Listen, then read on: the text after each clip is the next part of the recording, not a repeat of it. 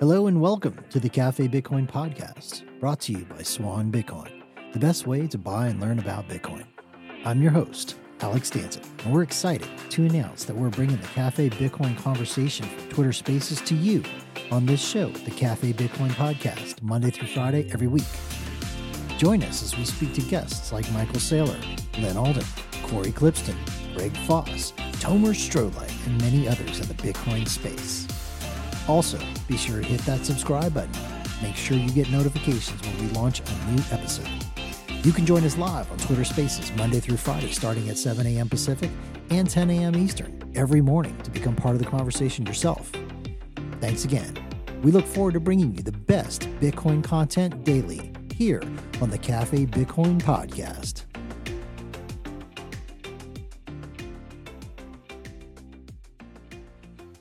All right. All right. Good morning, all you Cafe Bitcoiners. Morning, Peter. Good morning, Tomer. Good morning, Jacob. All y'all out in the audience today. It's another bright and sunny day in Bitcoin. All right. We're going to get rolling here. If I fall asleep, it's because I was up all night.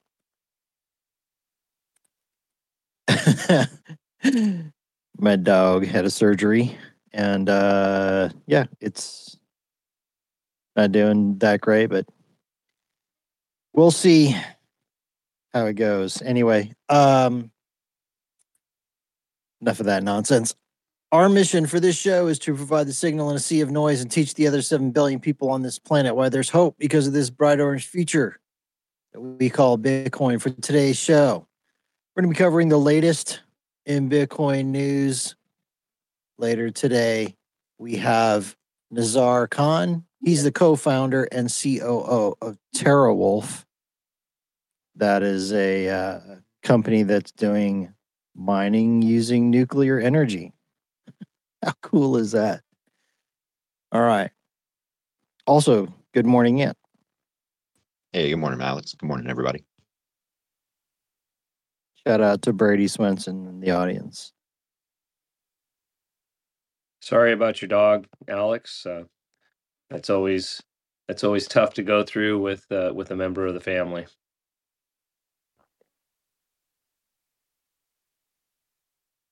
all good. She's she's uh, been around a minute. She's 14 and she's Oh, a yeah. blue heeler and she's smart as hell. Holy cow, she's really smart. So, hopefully we'll have her around for a couple more years at least. So I'd like to give a shout out to Stack Chain and uh, anybody that has been on the Stack Chain has stacked some Sats there. Just want to thank you all. Today is the anniversary of Stack Chain. 18th of July 2022 was when uh, uh, Arizona Hodl uh, first posted, and really that wasn't the creation of Stack Chain. Uh, Bob posting on top of him, and then uh, Seven Nobody posting on top of Bob. That was the creation of the Stack Chain. So I, I just want to say to anybody in the audience who has has been there, thank you, and that you know find community. Uh, you will stack way more sats in community than you will alone. You will also learn way more in community than you will alone. Um, whatever that community is that you that you gravitate to, be it Cafe Bitcoin or simply Bitcoin or the Council of Autism, um, you know, or or Stack Chain or any community that is Bitcoin only, uh, I would highly suggest becoming involved, building, um, and doing doing what you do there. Stack Chain's a funny game. All you have to do is play. Everybody wins, and um, you know it's just uh, it's just been a crazy ride this last year. We stacked we stacked the bottom. I mean, we stacked the fuck out of the bottom. yeah, man. I think that's about right. I think you're about right. Although we're getting a little bit of a pullback today, it's just dipping slightly below 30. So you know what to do. I don't need to tell anybody in this room. Everybody's uh yeah. does the thing. Uh, I want to shout out, by the way, to Rustin if he's around. I don't know if he's in the audience or not. I, I can't see him right now, but mm, that most recent Simply Bitcoin clip that just went out, I think it's 20 minutes long. That's really good. Really well done. Uh, it features Joe Carlasare and others talking about what happened with Ripple and the SEC. You know, I thought it was the most bizarre thing. Like when that judge's ruling came out, uh, you have all these folks celebrating it as if it's a win, and I'm scratching my head and I'm thinking to myself, it sound like a win to me. Like I don't know why these people are so damn excited. Shout out to Joe in the audience if you feel like coming up here. There's there's always two sides to a decision, you know, and there's always going to be 50% of the people involved in a decision that are um, not uh, not terribly happy. So this decision is, you know, from what I understand, this decision is is interesting because it's kind of a middle of the road decision. It's it's uh, it created some it created a, a, particular issue about whether or not a token is a security that was addressed that it's interesting because it probably didn't even need to be addressed well i think it's causing confusion and it might even be on purpose and i don't think the decision's done yet this is not the last we've heard of this but the fact is that XRP has done $728 million worth of sales that are considered violations of securities laws. And uh, there's going to be consequences for that. And like all these people that are jumping up and down, like, yay, XRP is not a security. Oh, man. That's just the XRP army, man. They're deluded. Well, I I've seen others doing it. I've seen Bitcoiners doing it. I've seen there's Bitcoiners who are like, "Yay, go XRP," and I'm like, "What the fuck?" I think if you look at the the the flow of money that has gone back into shitcoin since that decision, that's probably um, uh, more definitive of people's sentiment than than the the armies screaming at each other, and it's so, unfortunate and you're right, Alex. I think it does. It just uh, continues to to perpetrate this this this environment of no clarity. I I disagree with that. I'm not suggesting that there's a an environment of no clarity. I think in regards to XRP and whether it's a security or not, I think they've muddied the waters. But in general, I think there's plenty of clarity. I also think that the VC shitcoin world has got plenty of clarity. Like, you know, VC funding in Web3 projects has plummeted like 76%. Their their scam, their pump and dump scam using tokens for everything, I think they're done. BitBoy keeps uh, keeps putting them out. Sorry, what? BitBoy keeps putting them out. Yeah, okay. He and just he just released Dubai Dubai coin saying that you can't sell Ben coin to purchase Dubai coin or you won't get the airdrop for Dubai coin. In other words, scams on scams.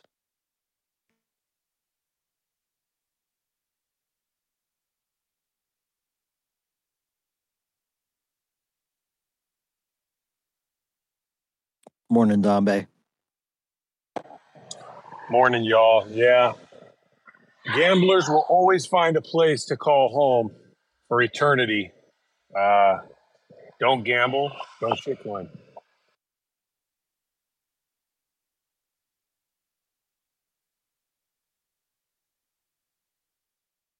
All right, we're gonna throw this thing on autopilot. I'm gonna go take a nap. Don Bay, you're in charge. Sick.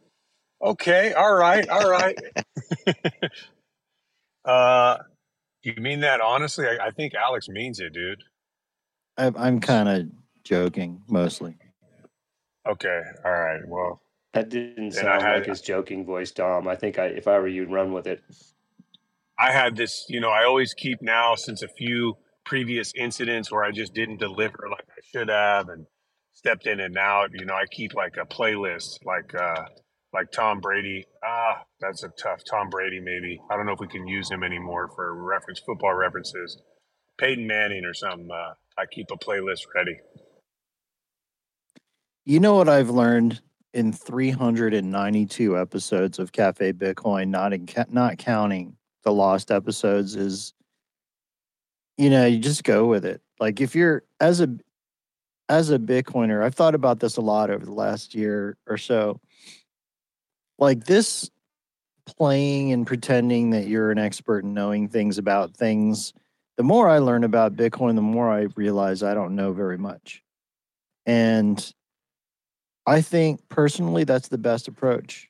If you want to learn as quick as possible, just stop with all that and just go in with complete humility and and be like, "Hey, uh teach me stuff." And get a get you got to get the right people. You can't get around a bunch of knuckleheads and be like, "Hey guys, teach me stuff." Then you're just going to be like dumb X10. However, if you find good people uh and there's signal, then that's going to be the, the fastest path to learning. What do they say? If there's three smart people in the room, you'll be the fourth.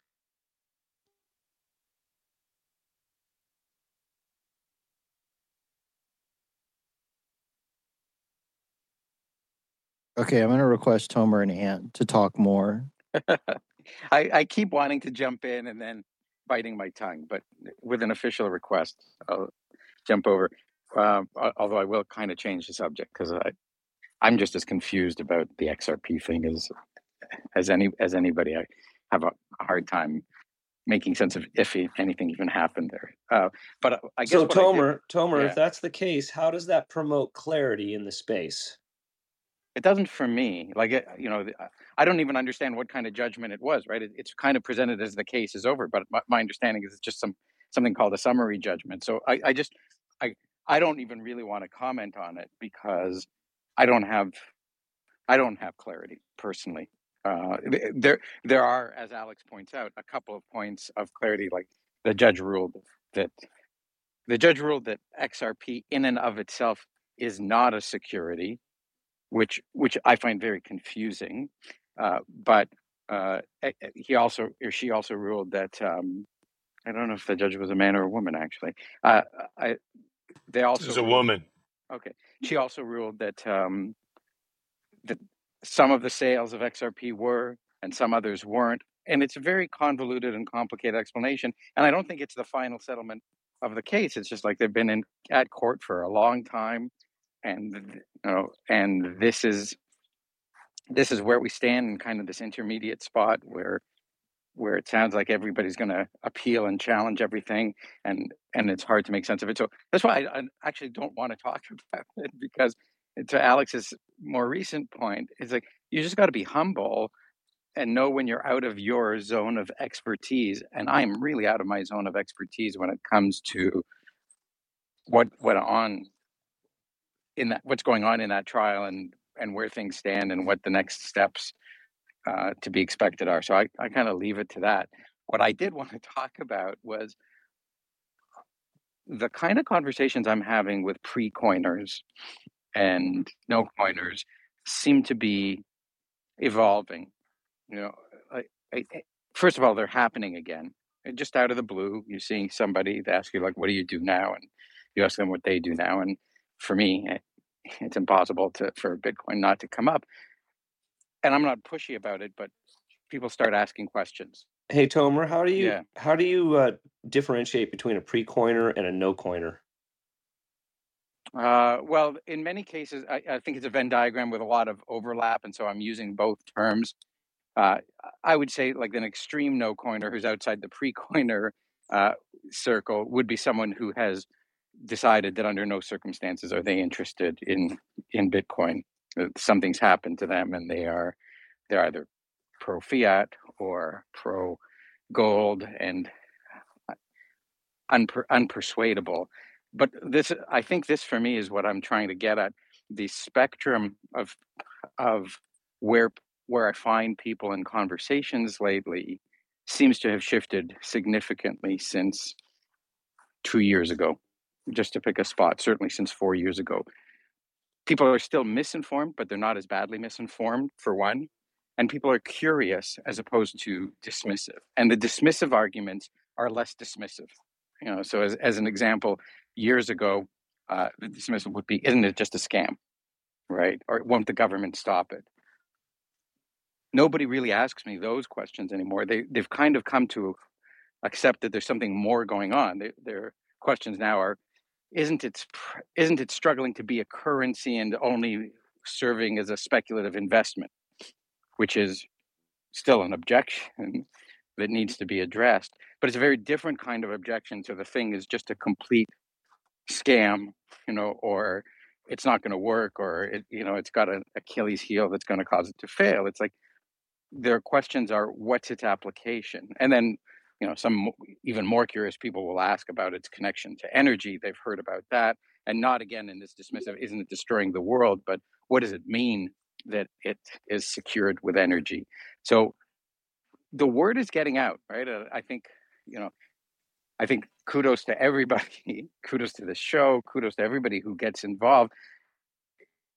Just when you meet someone who is who is not involved in this space, as as obsessed as many of us uh, seem to get, and it's trick the information is trickling out and trickling in the right direction, despite all of the FUD, despite all of the false allegations and false accusations. And, and I think that, I, I don't want to conclude with certainty, but I think the, the, the reality is that Bitcoiners address FUD, and so FUD actually increases the awareness. You know, the New York Times covers a big thing about Bitcoin. It's all false, but more but more people hear about Bitcoin, and then gradually more and more people start to hear corrected, you know, accurate information about Bitcoin. And so like in, in in the last month, for example, I probably had five or six conversations with people who I hadn't spoken to in many years, like eight years, or had never spoken to before in my life about Bitcoin. And it was just such a different and less frustrating experience than it would have been a couple years ago to four to four years ago.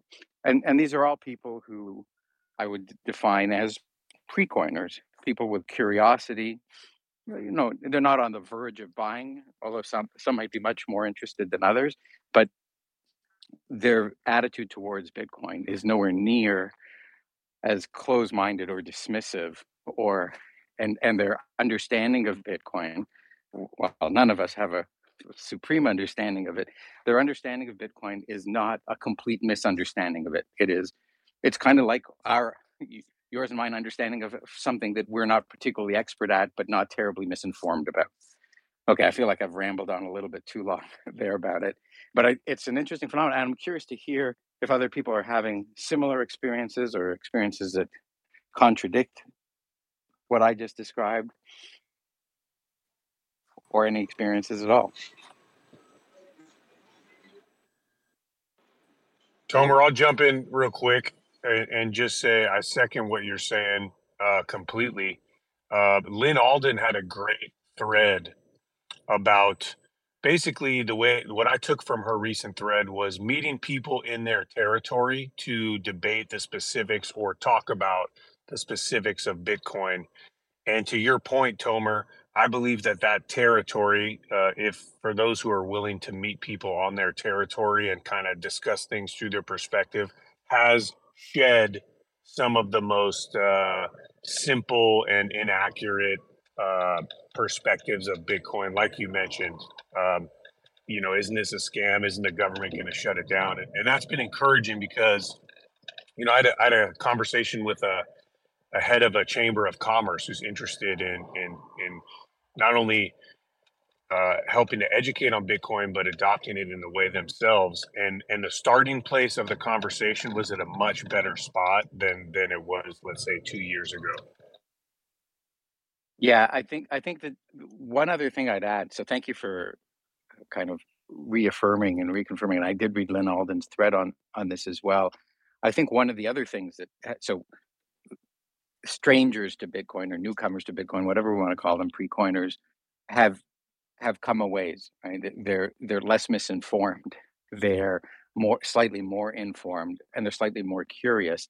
And I think also two other things. One is Bitcoin's moved a lot further, so there's a lot more things in reality to point to to say, well, it is mining using nuclear tech, using nuclear energy right now, which is clean. It has this offsetting effect that allows uh, renewable and clean energy sources to be used and financed without having to rely on other forms of energy that emit uh, greenhouse gases. For people who are concerned about that, like you know, it it, it has withstood more years of uh, of government hostility.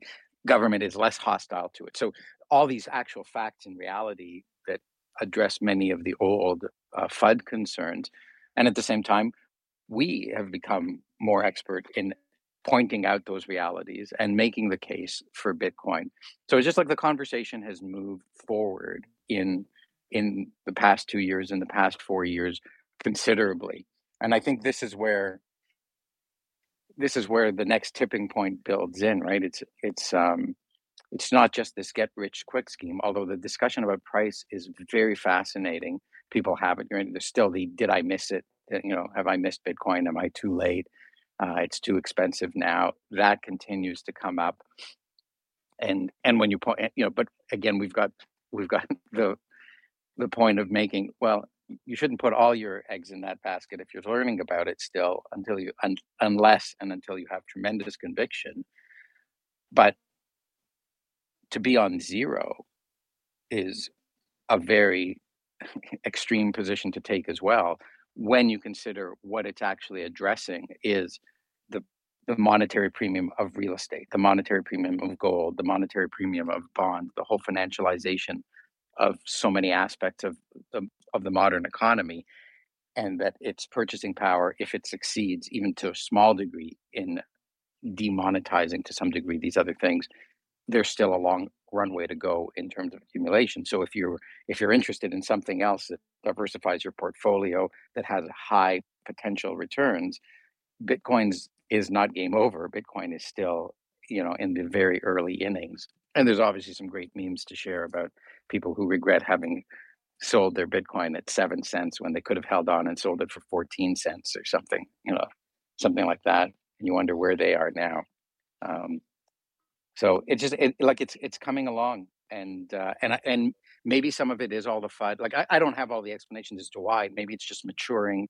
Maybe people are more acutely sensitive to the reality of inflation and something wrong with government monetary and fiscal policy that they're just a little bit more attuned to it but it's far less it's far less hostile I, I do think one of the other things that people are concerned about is where to get good information uh, because there are so many scammers still in the space promoting altcoins and shitcoins and all this kind of stuff. Uh, there's it's easier to get to clarity with people to say, look, the, the SEC is suing the sellers of shitcoins, right? They're alleging that these things are securities. They're not. They're they're clarifying that they don't consider Bitcoin to be this. So you can address some of that, but it but it doesn't educate um, people, you know, quietly and suddenly. So it's like what I'm most impressed with is not that I've got answers to people when I talk to them. It's just like the starting point is such a much further off starting point, and I had nothing to do with the starting point. So I'm seeing like the communication that's happening silently or passively, if you will, is is becoming very is is more effective. It's just softening the world up to, and opening the world's minds up. Is, is what seems to me to be the case. So uh, a couple of things. One, Tomer, one of the one of the, the arguments that I, I I turn that am I too late? Is it too expensive uh, to to get into Bitcoin? I've turned that on its head because I'll look at whoever I'm talking to and I'll say, I don't know. I can tell you for sure it's too late to get into the dollar though, and you're sitting in that, you know, quite happy. Um, but as, and as far as like the messaging, I've noticed in particular since since uh, uh, BlackRock has uh, uh applied for the ETF, a, an extreme softening in media towards Bitcoin, um, if not positivity towards uh, Bitcoin in media. um, you know, I watch in the background. I usually have CM, CNBC on all day long, and um, you just don't hear the, the the the the commentators on CNBC just do not they they're not digging in anymore about um, you know being negative on Bitcoin. And as a matter of fact, um, if if anything, they're being very very positive and and trying to understand uh, in their questions, you know, what is going on in this space. And I think that you know, as much as people hate to, as much as people hate to uh, uh, go there, um, Larry Fink coming into Bitcoin positively has a huge uh, positive effect on TradFi and on people like me who were people were like me um, because you know people out there are are looking for somebody to trust and like it or not they trust people like Larry Fink. I was going to say Yeah. something. Uh, go ahead, Dom. I, I was I was just gonna I was just gonna say that you know uh, to what Peter and Tomer were saying. A lot of people's eyes are starting to get opened on the agendas of mainstream media too, right? Uh, I'm gonna refer I refer to movies a lot, but you remember Godfather? You know when they they knock off the um, the uh, the the crooked cop, you know, and Michael Corleone's like, hey, we got people in the papers. You know, this is a crooked cop. They'd like a story like that, and and and like um, you know it's something that people know but i think has become it's come to the forefront with the drop off of like any kind of factual based journalism i'm not saying any because there's some good factual based journalists out there but a huge amount of of the mainstream media is opinion based consumption with some kind of agenda and so like peter was saying when you see fink come out or someone like that and say things that are you know completely opposite of this agenda that I'll hand it to mainstream media. They etched into people's minds quite effectively this concept of Bitcoin dropped from all time highs to a low of 15. Success. They did that. They etched it into everyone's brain solid. FTX was one of the biggest scams ever. And, you know, it's muddied in the waters and, and they loop it in with all, you know, tokens and Bitcoin. Success. They did that. You ask anyone on the street and they'll know, like, oh, yeah, FTX was this huge scam.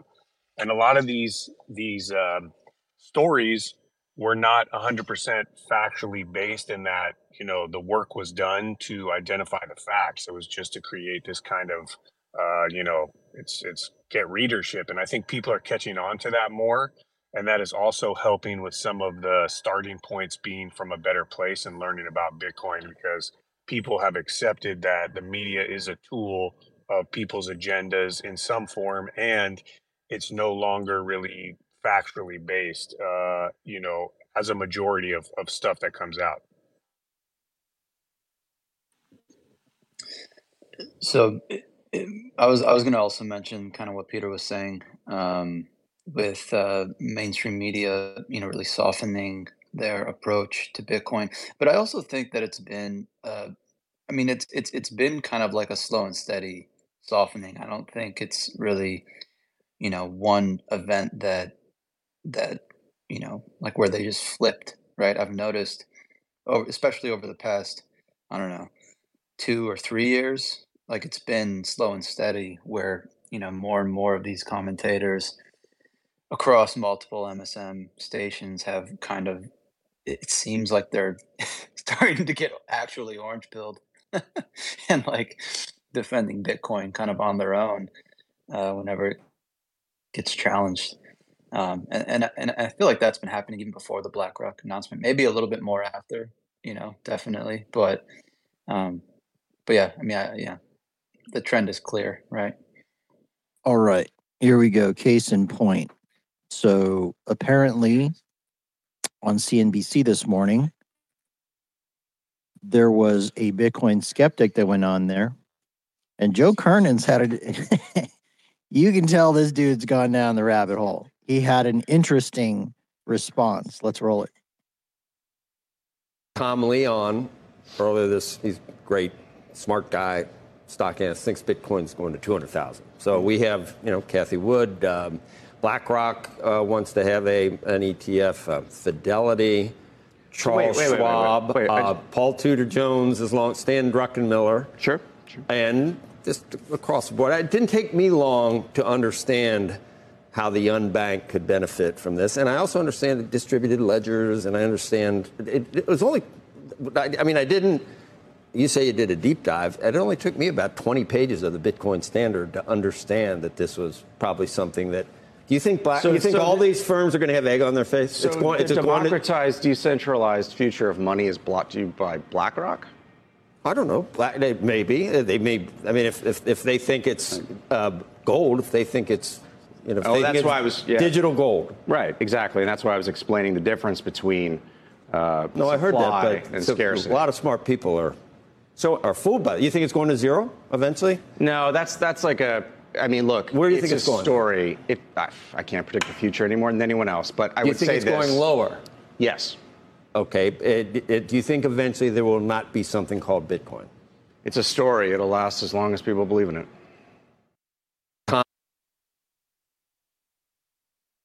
Did that anyway? That was Ben McKenzie, I guess, the uh, the actor turned uh, monetary expert. I mean, I guess if we all die, then, you know, maybe there'd be no one left believing in it. But at the same time, I mean, maybe there would be new people who are like, well, now all the all the OGs are dead and this thing's even more scarce. Stack chain's not going anywhere. Doesn't it remind you of the internet um, when people were f- trying to figure out the internet, like Bryant Gumbel and Katie Couric? Like they play that all the time. It sounds just like it. Yeah, and in 20 years, those are going to be the clips, aren't they? That we're going to be seeing, we're going to be laughing about. You know, Bitcoin uh, Bitcoin has a way of surviving, no matter how many people are believing in the story or not. Right? It's it's called it's, it's literally built into the thing. It's called the difficulty adjustment. And so, if a whole bunch of people stop believing in it, it still keeps the story keeps going, and then more people come to. And the pattern that we keep seeing is everybody says, oh, "I th- I thought I heard that Bitcoin died. Didn't didn't FTX blow up? Wasn't that the death of Bitcoin? Wasn't this the death of Bitcoin? Wasn't that the death of Bitcoin?" And it keeps coming back, and it keeps showing its face. And I think that's part of the underlying uh, current that that keeps the whole thing really mo- moving forward. And all you know, all of these fundamentals are true. So I think when somebody thinks, "Oh, it's just a story," that's someone who hasn't gone down the rabbit hole or hasn't explored to see what exactly is the story and why is this story so compelling and this is a true story right? It's like this is a story that's tied into reality and tied into human history and tied into physics and tied into math.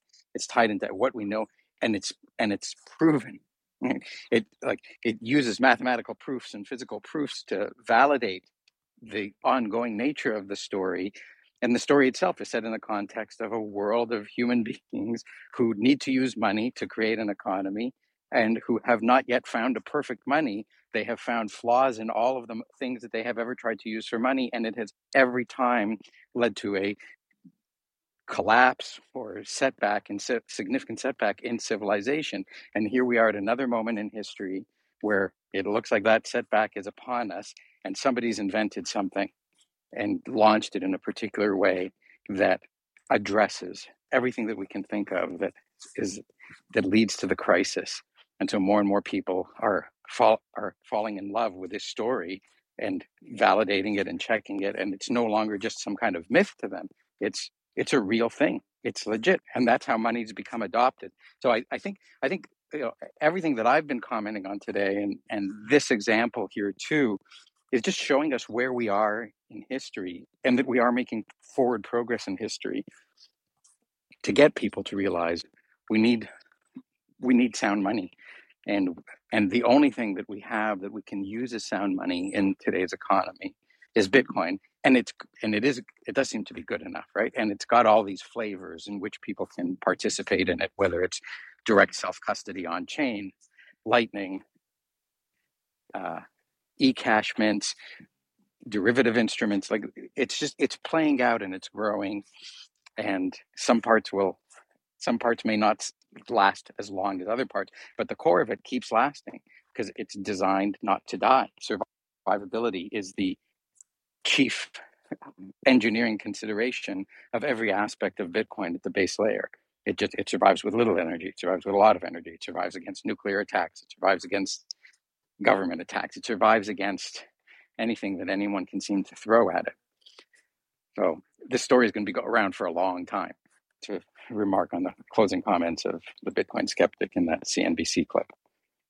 Yeah, I love that aspect of it, though. You know, people have varying tolerance levels, but you can only ignore Bitcoin's, you know, survival for so long. You know, in my case, I had laughed about it for years and, you know, never really dug in. I missed like five years basically because I knew about it and could have, you know, been one of the early, early OG, but I just, you know, it, it, I didn't take the time. I ignored it. I thought I was too smart for that. I thought it was funny money. And, you know, I didn't get off of literally square zero.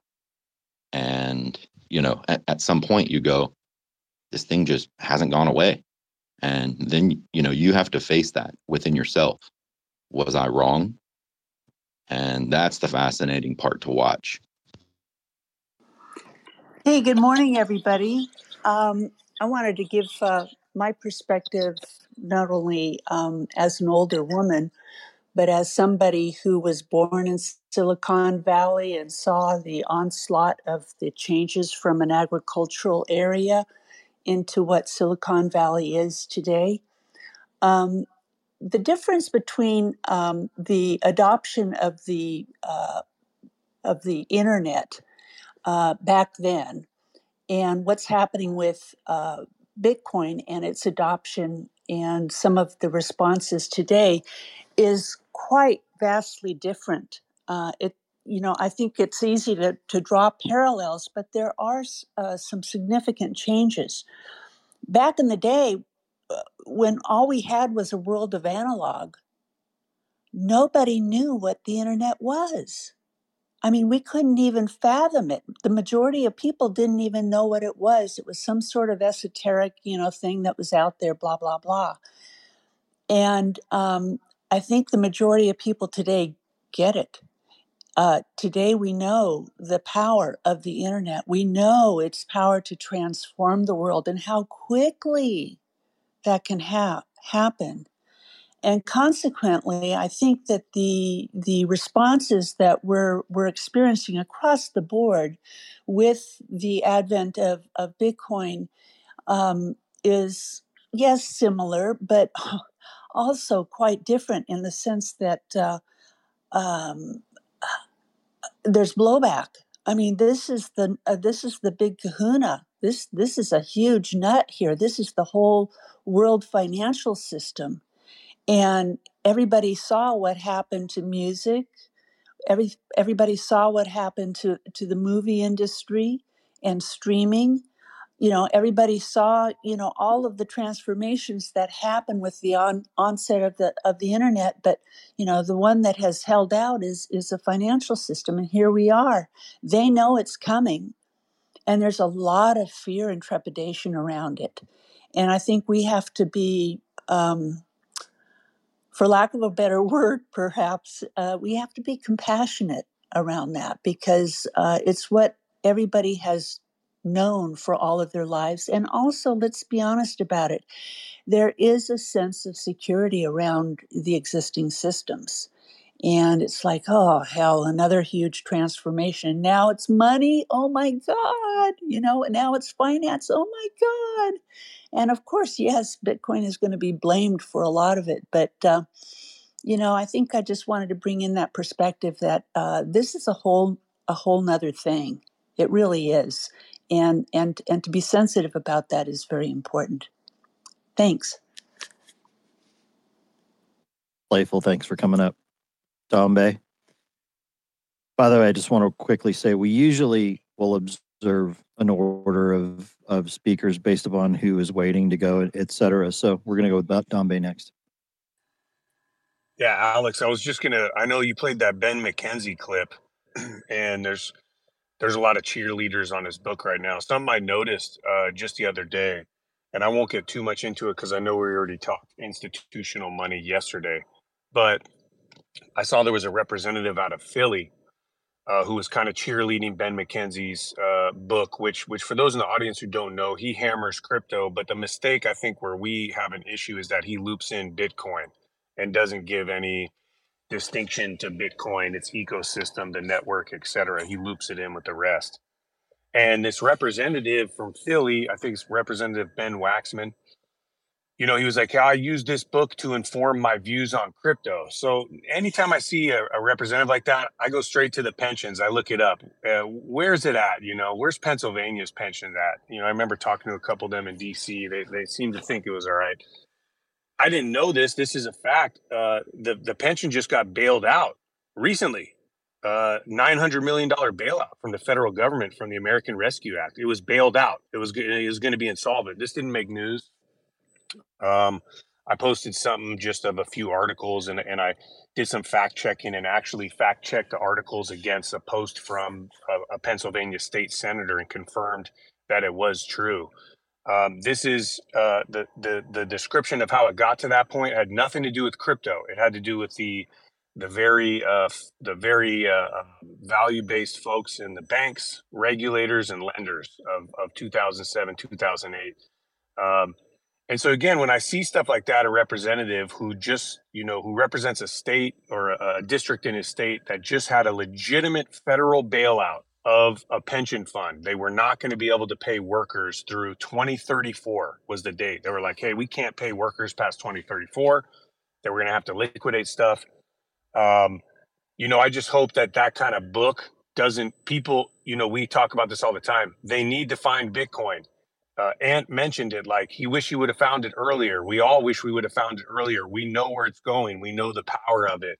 Um, Playful was, knows we all know it, and so I hope a book like that doesn't uh, prevent some of the leadership in elected spots from missing very, very obvious opportunities to take Bitcoin on as an energy partner, as a pension partner, as an investment partner. Like, um, so that cracks me up when I see that. I just go, "Oh my god!" Like, uh, it's pretty pretty intense.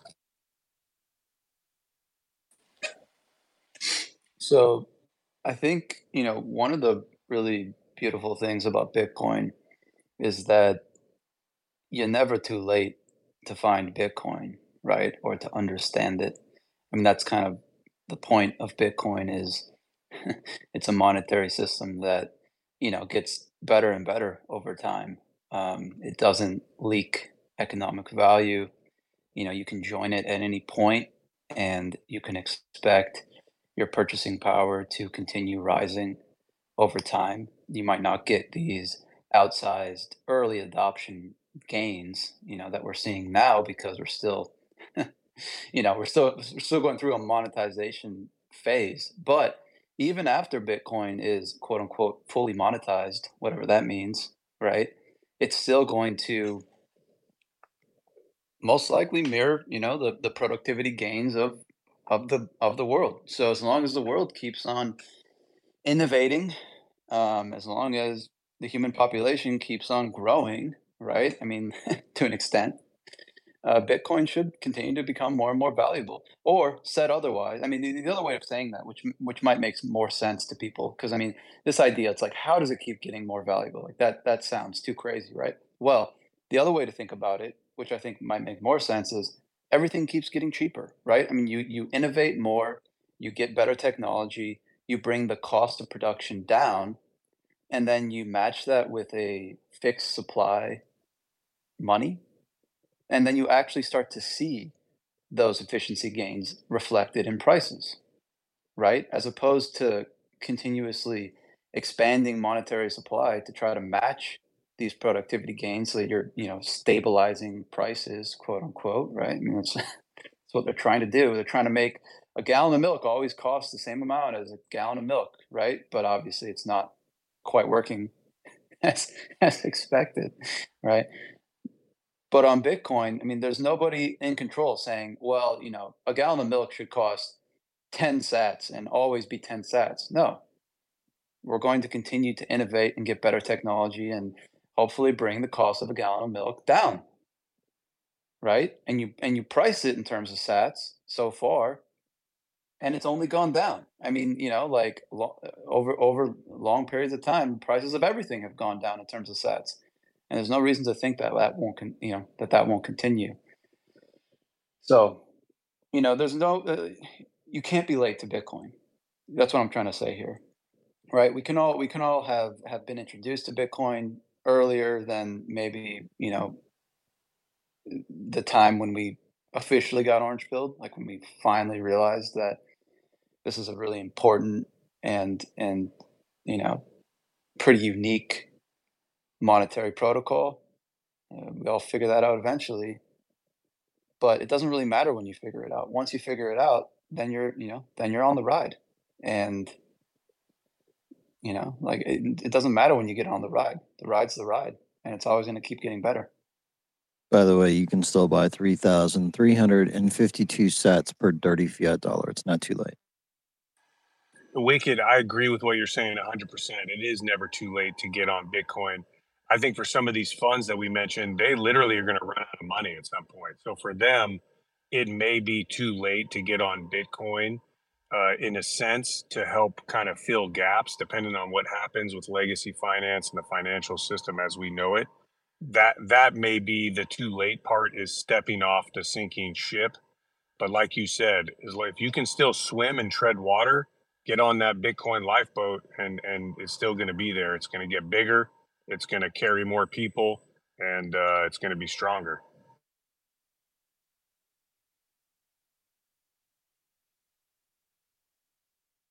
Good morning, 21M.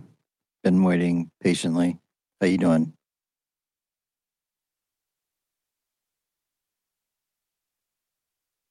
Maybe on mute.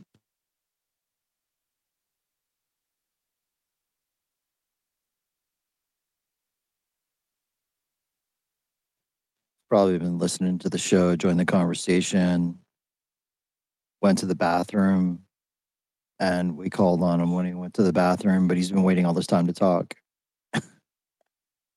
we'll leave him up here just in case. F2Pool just got a new block. Hello? Ah, Hello? hey, I'm hello. I'm sorry for not being really attentive because I'm at the work also. I'm a boomer and I'm still working and I've been in Bitcoin for a long time, since when it was seven cents. And I dismissed it, I ridiculed it, and then I started to listen to Bitcoin knowledge from Trace Mayer, a bit a podcast that does not exist anymore, but very educational. And then trying to find for friends to affirm my findings around Bitcoin, it was very tough. So it took time for me until it was too late for me, quote unquote, too late, 2017, when it was still 2,700. And I got in. But the most educational uh, source for me has been Andreas Antonopoulos, and especially regarding this conversation we had today, the five pillars of Bitcoin. I suggest everybody go and see that one. And I am not scared at all when these ups and downs of the price go from Bitcoin, as long as I see in my note that every 10 minutes there is another block going on. And Bitcoin is unstoppable. So whoever is delaying, it's just fine. They are comfortable. They are comfortable where they are. So they just uh, don't need Bitcoin yet. Let them let, let their wealth melt down slowly, like the cash of uh, of Michael Saylor that he took care of, and uh, let their value go into Bitcoin in the near future. So everybody is, will buy Bitcoin with the price they deserve. I'm just stealing this kind of a from different sources of education. I every time I get a question, what's up? I just answer inflation, and they enter the conversation. So I have I have orange pilled like 20 people in my company and friends and family, So I'm happy with my results. I've been working alone, lone wolf, and I've been listening here, and I keep my mood high up listening to Bitcoiners, which have changed my life. I don't have much to say, but anytime there is a dip, I just go where I have to go. I know the drill and I just don't think twice. That's it. I keep the minimum bare bare amount. Excuse my English. Is I'm a I'm a Bitcoiner. I'm a boomer that I learned English here. So excuse my English, okay? But I'm a Bitcoiner in the core. I don't shitcoin. I tried once to learn what is what are these shitcoins with Digibyte. I tried to find how can I run a node on my own. They had nothing about that. I went everywhere with shitcoin just to find out what they they're hiding in their invention, and I found the same shitcoin theory. So, Bitcoin, baby, Bitcoin, no Ethereum, no NFTs, no crypto kitties, no other bullshit that might come around. Just focus on Bitcoin, and life will reward you very generously. Thank you for giving me this opportunity to talk to you guys. You make my day every day. That's how my day starts, and I'm very happy to have you around digitally because we know we're living in a digital world. I love you all, guys. Thank you. Wow, that was awesome. Thanks for coming up, man. Do appreciate it. Your English is great, and this guy is on the dang mission.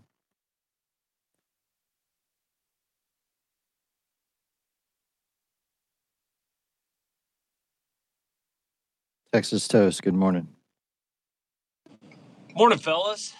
I woke up a little pissed off this morning. I don't know if it's has to do with the uh, there's a TikTok video going around of this guy who says the average wage at the depths of the Great Depression yearly wage was about four thousand dollars. All right, that's depths of the Great Depression. That's what everybody was making. And then he did the thing where he adjusted it for inflation and what what would that average wage be today? And it was somewhere around ninety thousand dollars. So if you're making under ninety thousand dollars, this is I haven't done the math on this myself, but if you take this at face value, if you're making under ninety thousand dollars today, then you are making less than the average American did during the depths of the Great Depression. And so I don't know. Basically, on the you buy everybody gets Bitcoin when they deserve it. Um, I'm more and more on that. I love what you guys do, but I don't know. I just woke up in some kind of mood today, kind of a go fuck yourself mood. If you don't get it at this point, I don't know what to tell you.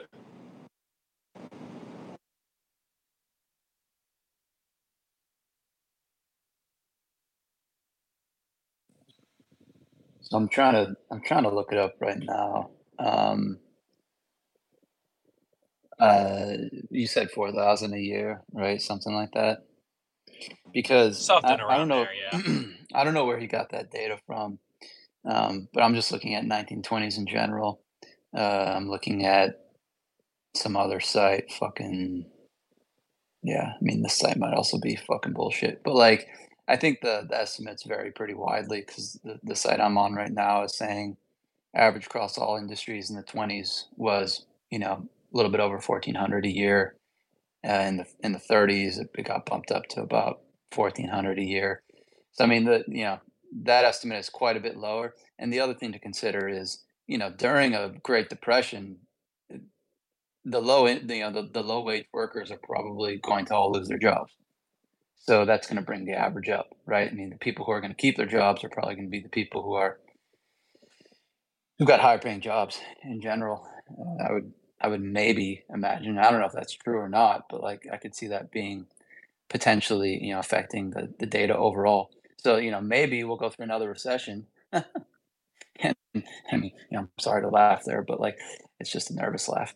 Uh, all the lower uh, wage workers will lose their jobs, and then the higher wage workers might keep their jobs because they're the ones who are, you know, bringing the company the most profit, right? Like the most return on their investment. If you've got your data scientists who are, you know, building applications that are saving the company millions of dollars and they're only getting paid, you know, six like 100 100 100k or something like that, then obviously the the business is going to keep them on while firing all the 50k HR workers, right?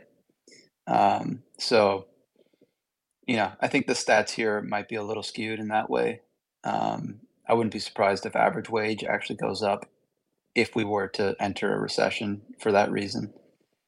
Um, but maybe not. I don't know. I have no idea about this this type of data, Yeah. to be honest. I hear you. I mean, I but just the overall sentiment I think is generally correct. I mean, I think we're just productivity has gotten so high that we re- we really don't realize, and people are lulled to sleep on, you know, kind of the conveniences they're able to purchase at a seemingly low price. Um, I think it just we do, people just don't even realize how poor they really are in terms of the grand scheme of things. So. I don't know. That was just my mood this morning. Thought it'd be a Yeah. decent topic to bring up. I appreciate you guys. I couldn't agree more with that sentiment. You know, people don't realize how poor they are. And I think part of that, you know, eh, kind of lack of realization of how poor they are is reflected in the things that they're buying. you know, people live above their means for sure. Like, you should not be buying a $6 Starbucks coffee every day if you make less than six figures. Sorry, that's just the truth. What the fuck are you doing? Brew your own coffee, bitch. You're poor. You know, like, like I don't understand people. You know, it's like people living on they get six people get six figures and they're like, I'm living paycheck to paycheck to paycheck. You look at their fucking bills and it's like, yeah, dude, you're buying three Starbucks coffees a day. You're going out and you're eating at fancy restaurants on the weekends. You know, you're going out and you're watching. You're going to fucking movie theaters every every week. You're going to the fucking clubs on the weekend. Like, what are you doing? Obviously, you're living paycheck to paycheck. You're fucking living above your means, man. Stop going out every weekend. Stop going to Starbucks every day. Brew your own fucking coffee. Stay in. Watch Netflix, man. Like you already pay that fucking monthly thing. Just Netflix and chill, bro. Don't go to the movie theaters. Just wait for it to come out on Netflix. What are you doing? you know, people are spending way too much. That's the problem. Or And and we're all getting fucked. I mean, you know, I mean, okay, yeah. The bigger problem is we're all getting fucked, but the lesser problem, which is affecting a lot of these, like I'm living paycheck to paycheck six figure bros, is that they're spending too much. They're living above their means. Get a shittier apartment, bitch. Don't use a car. Drive, you know, go on public transportation. It's like, you know, there's plenty of people who are, you know, debt free who are who are only making like 50k a year because they're financially responsible or they're just, you know, kind of living, you know, below their means, right? Like the live below your means, man. Like if you're making a certain amount, lower your living standards until you don't spend more than you make. And then from there, try to be more productive and make more. But like you should never be spending more than you make. That's just you're just gonna dig yourself in a hole you're never gonna be able to get out of. Yeah, and if you're having to rack up a bunch of credit card debt to live that life that Wicked's talking about, that's another big indicator that you're upside down.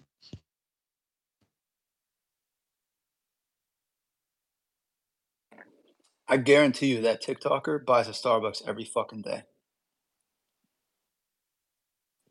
You could tell just by the way he looks.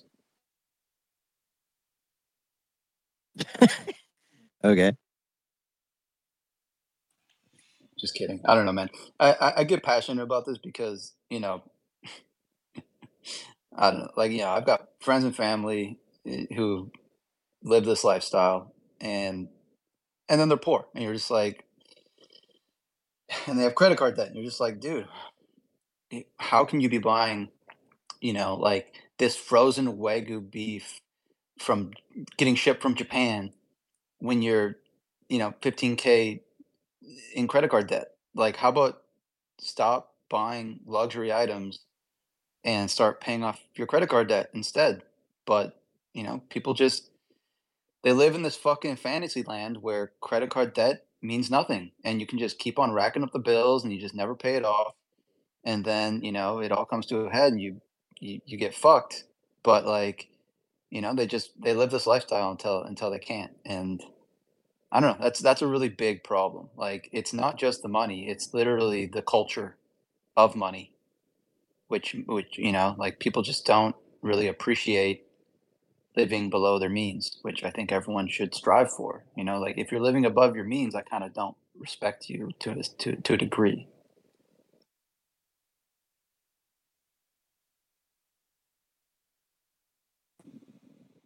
By the way, I live way below my means. Man, I should be fucking fixing my bathroom right now. I feel like I'm living in fucking, you know what I'm saying? Like like my my fucking bathtub is leaking. Like this this bitch hasn't been updated in 30 years, man. But you know, I mean, I, I don't know. I've got I've got different priorities. Like I can I can handle living in a shitty fucking house, you know, for a few more years, and then maybe maybe I'll update it. But like, you know what I'm saying? Like, you just have to, make your you have to make your financial decisions and be smart about your money because you know, like living on credit is just it's not it's it's really not healthy. It's gonna fuck everyone. Yeah, that's a good point, Wicked. It's a balance, right? You know, um, dude, at work we go to a lot of the convalescent homes, and I see like you know elderly folks that are bedridden, and and I just want to go spend all my money and just travel the world and just like save zero dollar, right? Because I'm like, holy shit, this this life is moving mm-hmm. too fast. But that's reckless. You don't want to get into credit card debt. At the same time, you want to be frugal. You definitely want to stack sats. You know, every time I look at a flight, I just see the cheapest seat and then find the difference between the most expensive seat. And I'm like, cool, I could stack that in sats, no brainer. Uh, but then, you know, there's a balance too, I think, of just like responsibly getting out there, doing the things you want to do. You spend, you know, not getting into credit card debt, but spending money for an experience, even if it's a little bit excessive, knowing how short life is. Um, I'm a fan, but I think it's a good balance. And for sure, going into debt for stuff is just uh, right now something super dangerous with uh, the way rates are looking and how banks can just flip the script. Not to mention, you will be more vulnerable to something like a CBDC if you're financially desperate than if you're financially sound. Uh, because I could see them doing stuff like zero balance transfers with the the JP Morgan sponsored CBDC or something like that, right? To use it, who knows? You know, you know what you guys are saying about debt, et cetera. I agree with 100. percent However, I'm going to say that there are there are a lot of young people out there right now who believe that there's no way that they can move ahead without doing it. There's people who have a lot of student debt. There's people who are working their butts off. Um, and they're commu- they're basically they use the credit cards for emergencies, right? But it doesn't ever get paid. It just it just keeps adding up. And so they get a student loan. They're working whatever jobs they can to make money and they're just trying to survive and they think that that college degree is going to be the thing that helps them get past or get to what they want.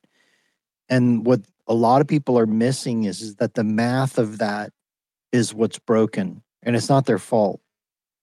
You know if the if the the cost of things doubles every 10 to 12 years you know all you have to do is go to wtf happened in 1971.com and look at what's happened, the difference between incomes and the price of everything. Mathematically, today, and I'm not trying to depress anybody or whatever, you can't just go get a job and expect you're not going to get poorer. Like it's baked into the math at this point. You have to use leverage. And by leverage, I mean saving in a form of money that's not losing purchasing power continuously. Now, here's the most important thing if you're in this place where you're struggling and you're in survival, and it's like you, you don't you, you don't know how you're gonna how you're gonna make it and you've got those credit cards that are slowly incrementing up over time you feel like you're chipping away but you're maybe even you're paying a little bit more than the minimum but it's just brutal this is what you have to do. You have to set aside at least like a tiny amount, even if it's only $10. Like ideally, it's like 10% of your income if you can get to that, right? And you got to stack it. And I would suggest buy Bitcoin, but I mean, just do whatever you can. Like, not everybody's going to agree with that. But don't spend that. Like, a lot of people will save the money and then they spend it. Don't do that. Invest it. You got to leverage. And what will happen is you just go back and check that little stack and protect it over time. Every month you go back and check that little stack. And what will happen over time is, is that that will start to grow and it will change you. And this this struggle for survival mode thing that you feel like you're in, it'll change. I promise. Trust me on this. Do it for a year and then come back. And and I'll tell you what, I'll match you.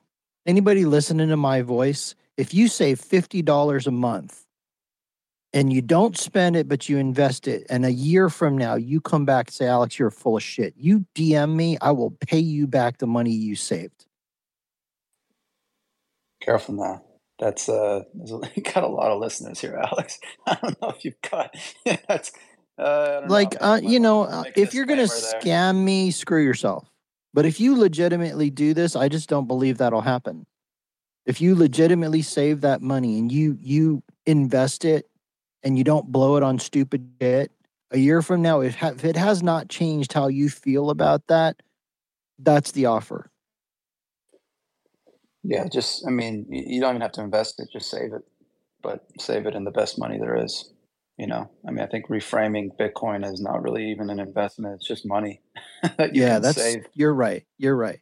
But see, that that's the way most people think of investing nowadays. They have to gamble because there's no other way right? But Bitcoin is a way to save in a form of money that not only doesn't lose its purchasing power, but it's mathematically limited in a way where against all other assets in the world, it will gain in purchasing power. That's the math.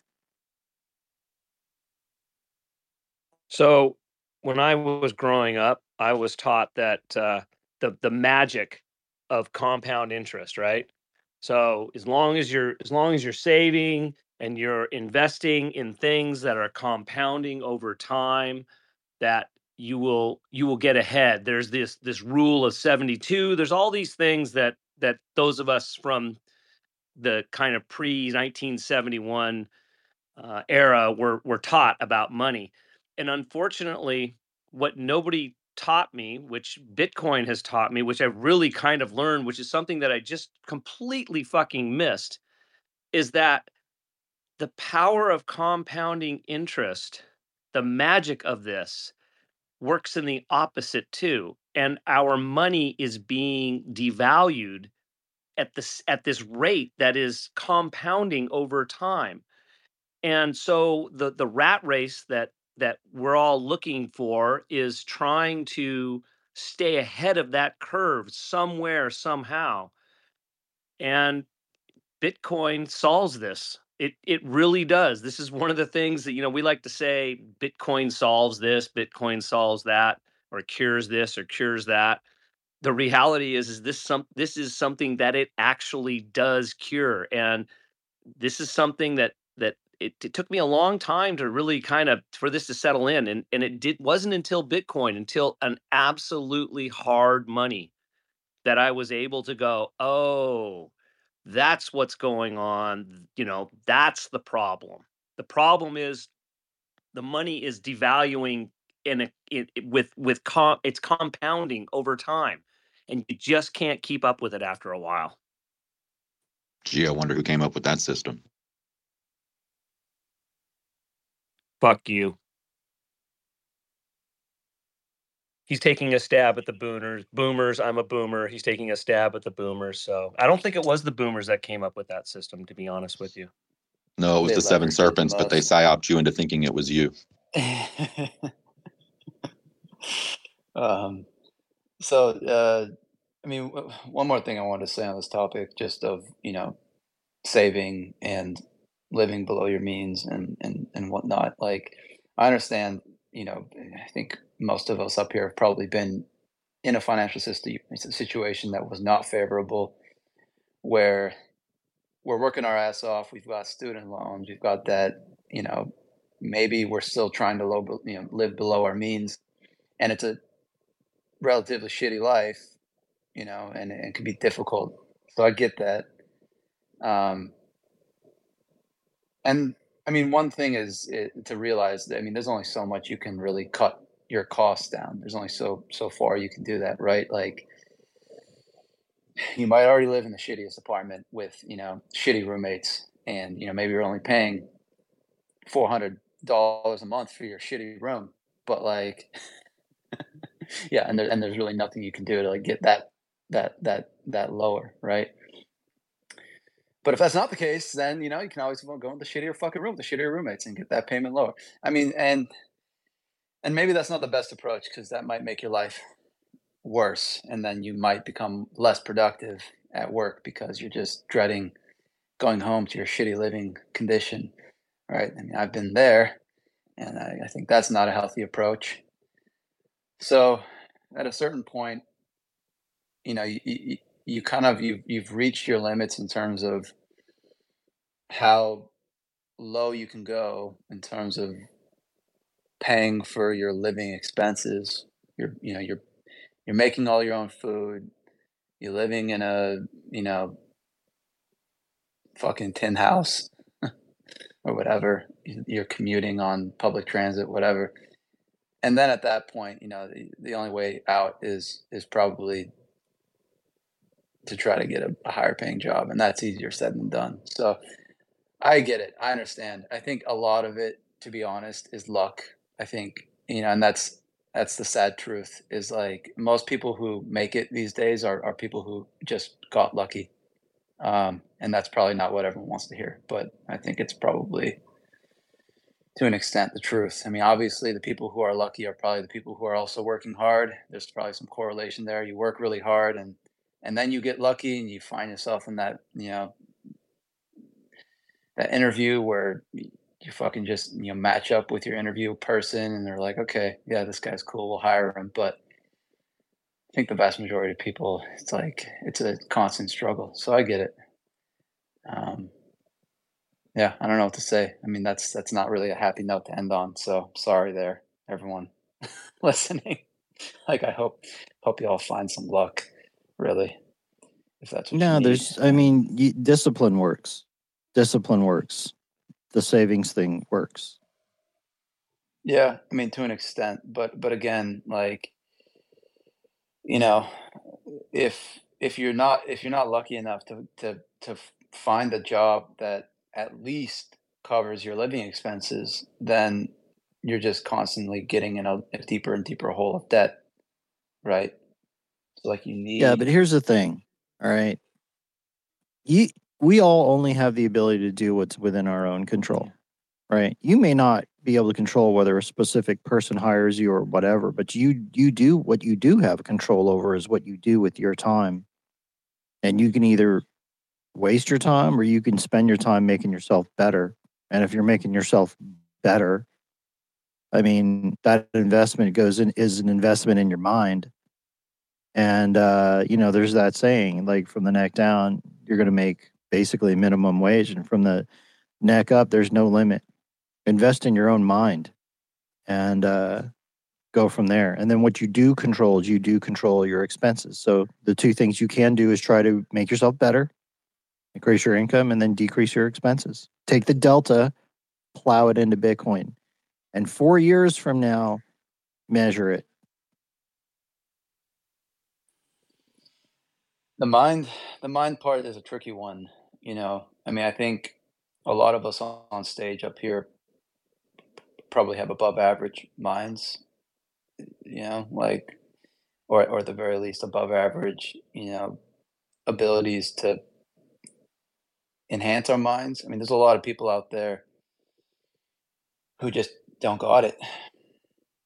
You know, like they can try as hard as they want, but but you know, they're just not going to have the minds that some other people have just naturally, and that leg up. They've also it's, it's tough. It's it's tough for those people. You know, like there's it's it's really tough. They've also just stopped teaching people how to problem solve. So, you know, I think what you are saying, yeah, what you're saying is correct. You know, some people just don't have it, right? It's in the genes. But then there's the vast majority that are just not taught how to problem solve. They're not taught how to cut expenses. I think when we say that, we say it kind of as a, you know, a big picture, but maybe some people are listening and thinking, I just can't because everything is so expensive. But, you know, Alex, you talked about habits.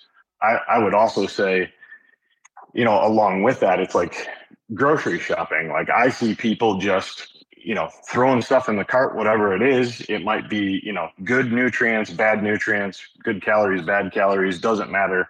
They're just throwing it in there. There's those of us that actually shop the ads, right? And we only buy things when they're on sale because we can stack more sats if we're not throwing away money unnecessarily on food that is overpriced.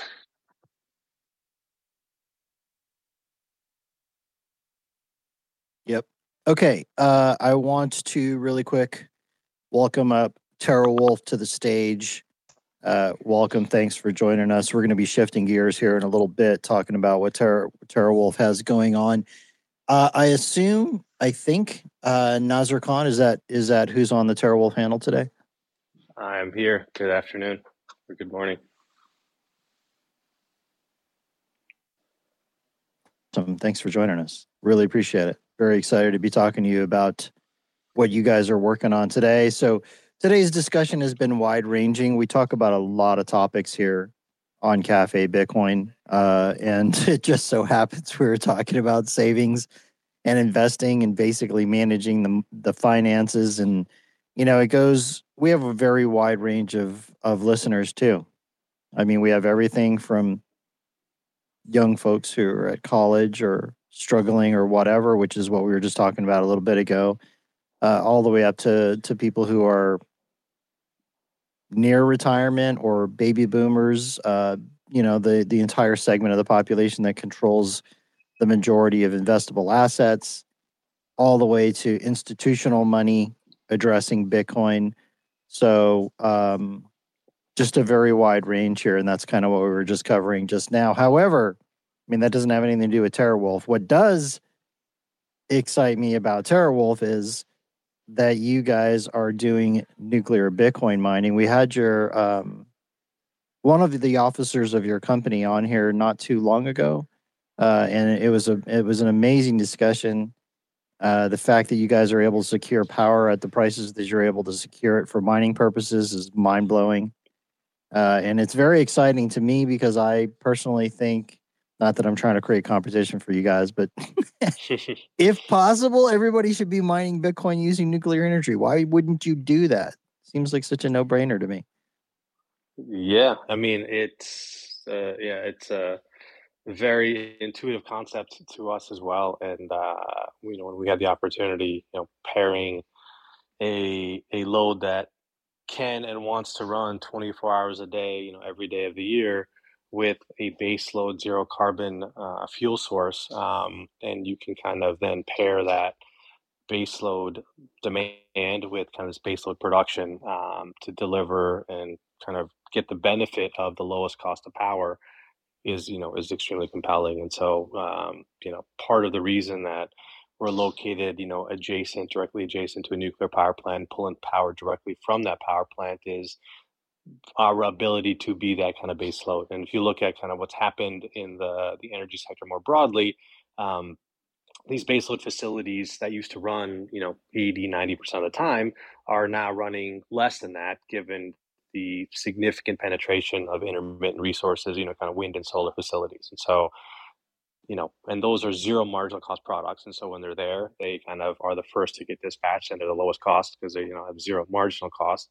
And so that kind of pushes the other generators that have a um, variable cost to produce power, you know, off kind of out. And so again, bringing in a, a base load load to to the facility was very uh, important to that nuclear operator as well. And so yeah, so we see a tremendous benefit um, in kind of again pairing these these loads called Bitcoin mining that are extremely responsive with with kind of that supply side. And that's a theme that's kind of more broadly um, reflective of how we think about you know Bitcoin mining in general as well. You know, as you see this whole transition that's occurring in the energy space, um, you know, the need for responsive loads is is critical to the continued decarbonization uh, and transition of the grid. So, um, so we can agree with you more on the importance and value of nuclear power in the uh, Bitcoin mining space. Yeah, it's very exciting stuff. So, for those of you who don't know, Nazar Khan is co-founder, chief operating officer at TeraWulf, um, and also serves on the on the board there and is basically head of business strategy, responsible for hardware, site evaluation, infrastructure build out, etc. One thing I wanted to talk to you about is that one of the areas that Bitcoin miner the, so there's a saying that miners basically go to the wherever the lowest cost of energy is. It's it's it's essentially whoever is most efficient at utilizing that energy, making sure the costs are the lowest. It's it's an efficiency game with you guys. Uh, like miners is like you have to be some of the the best managers of efficient business systems, in my opinion, uh, of of many different businesses that are out there, and you have so many variables that you have to deal with. So, I heard from one person who I know who's dropping um, these containers uh, full of miners onto oil pads, and they're using the the gas that that would have been flared. Mm-hmm. And he's saying his costs are are lower than two cents. Now that's just for the energy. Like, what are the other variables there that if you have a steady cost of around two cents uh, at, at scale, like how how does that work in in terms of profitability for you guys? I know that's probably a a complex question, but can you unpack it a little bit for us?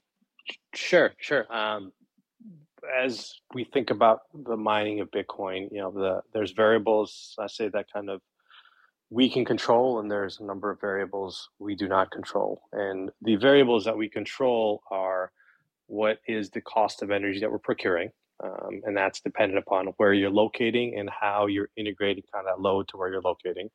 There's the cost of operations. How many people does it take to maintain and kind of efficiently run those operations? Um, and there in that in that um, bucket, there is scale. You know, if you've got a container, um, it's not completely linear linear to, to then have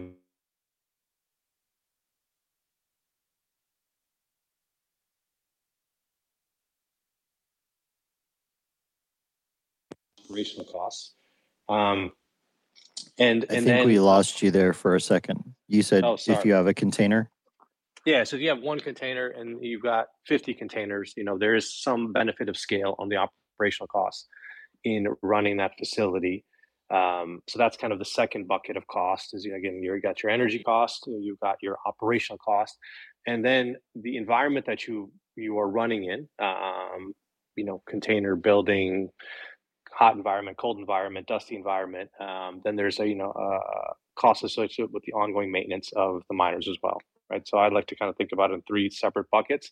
Um, and your investment decisions have an impact on all of those, right? Again, where you're locating, what you're building, um, and the scale that you're building at have impacts on that. And so your cost of energy typically again typically and these are kind of rough rough numbers is you know usually it's anywhere from you know 70 to 80 percent of your overall production cost right? So energy is kind of the biggest and most important factor uh, associated with you know what is your total production cost and those other buckets of kind of labor and maintenance and other miscellaneous expenses kind of cover the remaining 20 to 30 percent. And so when you see folks um, you know going to the the um, oil patches and kind of picking up flared gas, and they've got a, a fairly low cost of uh, fuel and power because again they're effectively taking stranded reserves. You know they're leveraging off the fact that they've got a really low cost of power or energy because they're picking up stranded energy, and you know their operational cost may be slightly higher given that you know the scale may not be um, as big as just kind of having you know 100 megawatts of operations in one place but you know they, they again they probably more than make up for it with that with that lower cost of power um, the approach that we've taken you know coming from a power background is we think we can kind of get, you know, we've got a two cent fixed price deal at our, our nuclear facility in, in Pennsylvania. Uh, we're at, you know, three and a half cents or below three and a half cents all in in our facilities in New York. And so we've taken the view that, you know, kind of on a blended basis, um, you know, our cost of power can be pretty effective if we're able to locate our loads properly. And then we also get the benefits of scale on the operational side. So, um, you know, every month we're putting out what our production costs are, um, just so, you know, kind of the market can see where we're coming out. I think the most recent monthly report, we are somewhere around $9,000. Um, you know, our, our, production costs, you know, for every BTC that, that, that we produced in the month of, uh, of June. So those are just, you know, a few of the buckets involved with operations. And to your earlier point, each one of those, right, there's a tremendous amount of management around making sure that we are efficiently optimizing every one of those things to kind of deliver that lowest cost of production uh, for, for BTC. Yeah, that's kind of what I was curious about because this gentleman who was telling me that they're dropping these hash huts essentially. I mean, if if you're dropping a container, you can only put so many miners in there. If you have a data center that's environmentally controlled, like just costs, maintenance, everything just seems like it would be so much lower.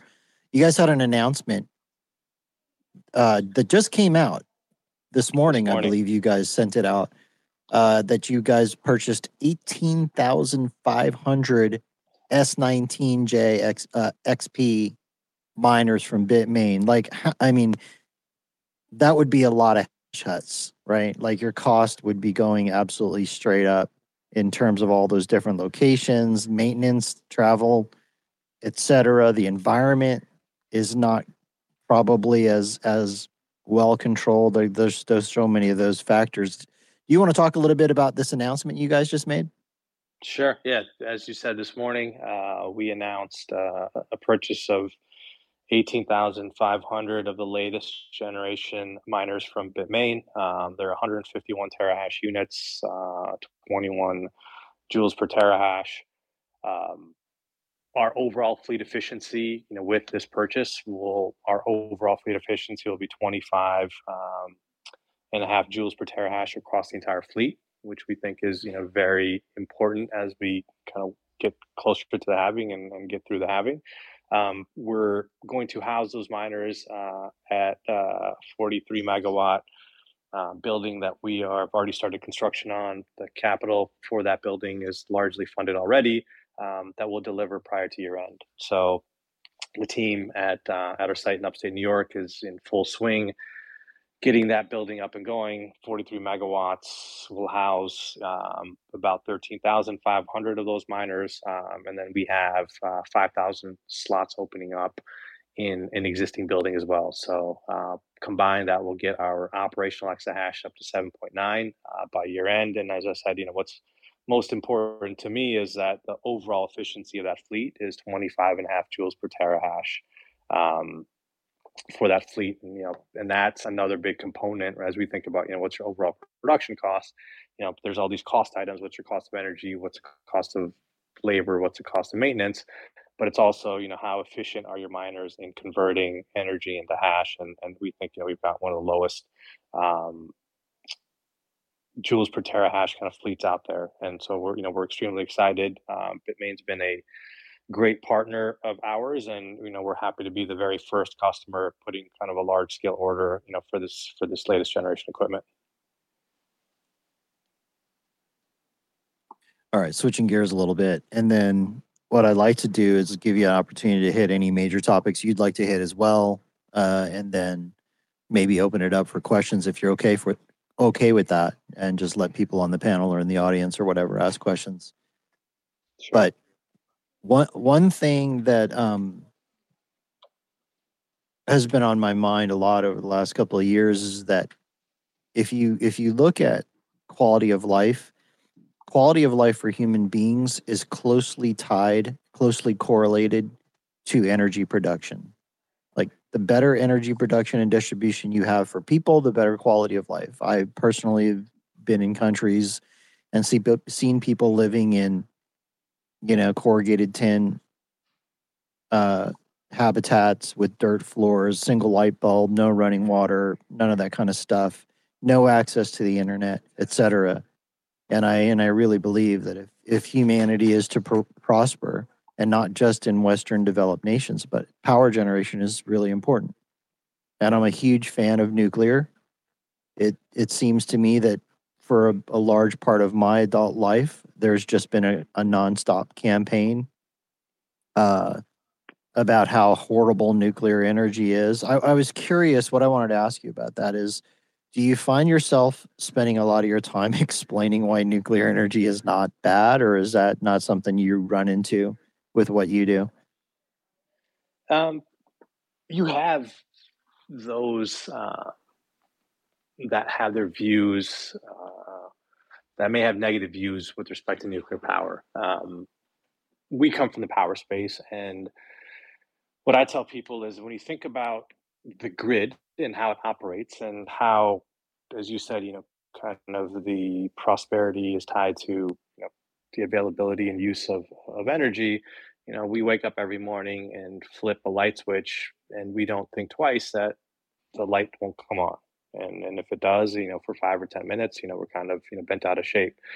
And so when you think about the underlying operation of the grid and how that happens, where hundreds of millions of people a day in this country can just kind of wake up and flip a switch whenever they want and have the electricity delivered to them, you know, there's there's a very complex and complicated system that supports all that.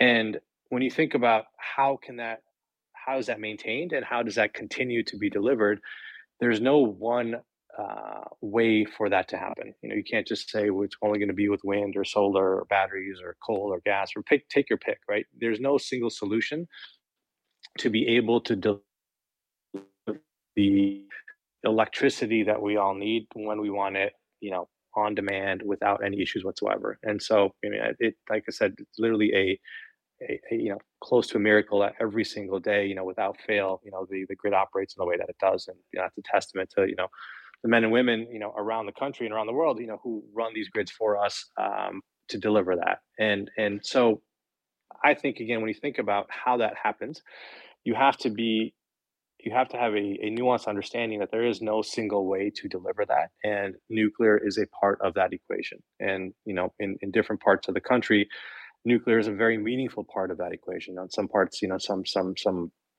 um, regional operating zones you know nuclear power can be you know 15 20 25% of the total kilowatt hours of electricity that are delivered and i think the people that really understand again how complicated it is um, see nuclear power and the attributes that it's both carbon free as well as kind of a baseload are unique attributes as we think about how do we decarbonize the supply stack. And so we as TeraWulf always say we're zero carbon miners because I think again the end goal for the grid is is to produce power, you know, with zero carbon emissions. And so again, you if you want to put a label of green on it, you can kind of put a label of green on it. If you want to say solar or wind or battery, you can put any label you want on it, but fundamentally underlying that is this ability to produce electricity that we all consume without emitting kind of any incremental carbon um, or any carbon associated with that. And so, if again you have that purview of how do we make this grid work and how do we transition to that point in time, nuclear, you know, we believe is a kind of a fundamental component to that. And I think you're seeing that view also taking hold more broadly. Um, I mean, just just last year, late last year, um, you know, there was the Inflation Reduction Act that was passed, which had a federal uh, program that supports, you know, kind of the operation of nuclear facilities, right? So I think even from you know kind of the government perspective, um, we've got a Democratic president, you know, that kind of led this initiative. So even from from that perspective, there is a recognition that nuclear power is critical to the stability and the transition of the grid. And so, again, I think you know some of that noise that may have existed around nuclear, you know, five or seven years ago, even that has started to change. And again, we're seeing it both at the federal level as well as a number of states. You know, the state of New York, the state of um, Ohio, the state of Pennsylvania, the state of Illinois have also introduced state level programs to support the production of nuclear power as well. Um, so I think you know again that that that sentiment is shifting, and it, and again it really comes down to when you think about how do we transition this grid to completely decarbonize. You know, it's very difficult to do without this this resource called nuclear power, which is baseload.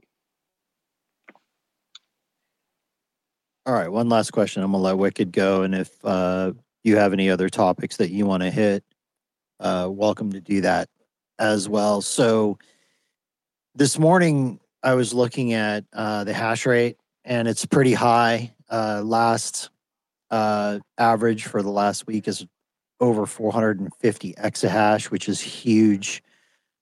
You know, when I think about guys like yourself and I think about the mining industry, sometimes I think these guys are actually some of the most optimistic and bullish people in the entire industry because you've got this massive amount of hash rate and you guys are still installing miners. Like, uh, what are you most excited about? Like, what drives this thesis for you guys? Why are you so optimistic? I mean, I'm not going to put words in your mouth, but clearly you guys are installing and you're building. So, like, why? Yeah. So uh, I'll give you kind of start at a at a high level and then work down to you know specifically at at, at Terra how I think about it. Um, as you said, the hash rate keeps ticking up, um, and I expect that to continue through the halving. Um, if you look at a lot of forecasts, people say that you know the hash rate is going to drop meaningfully, you know, at the halving.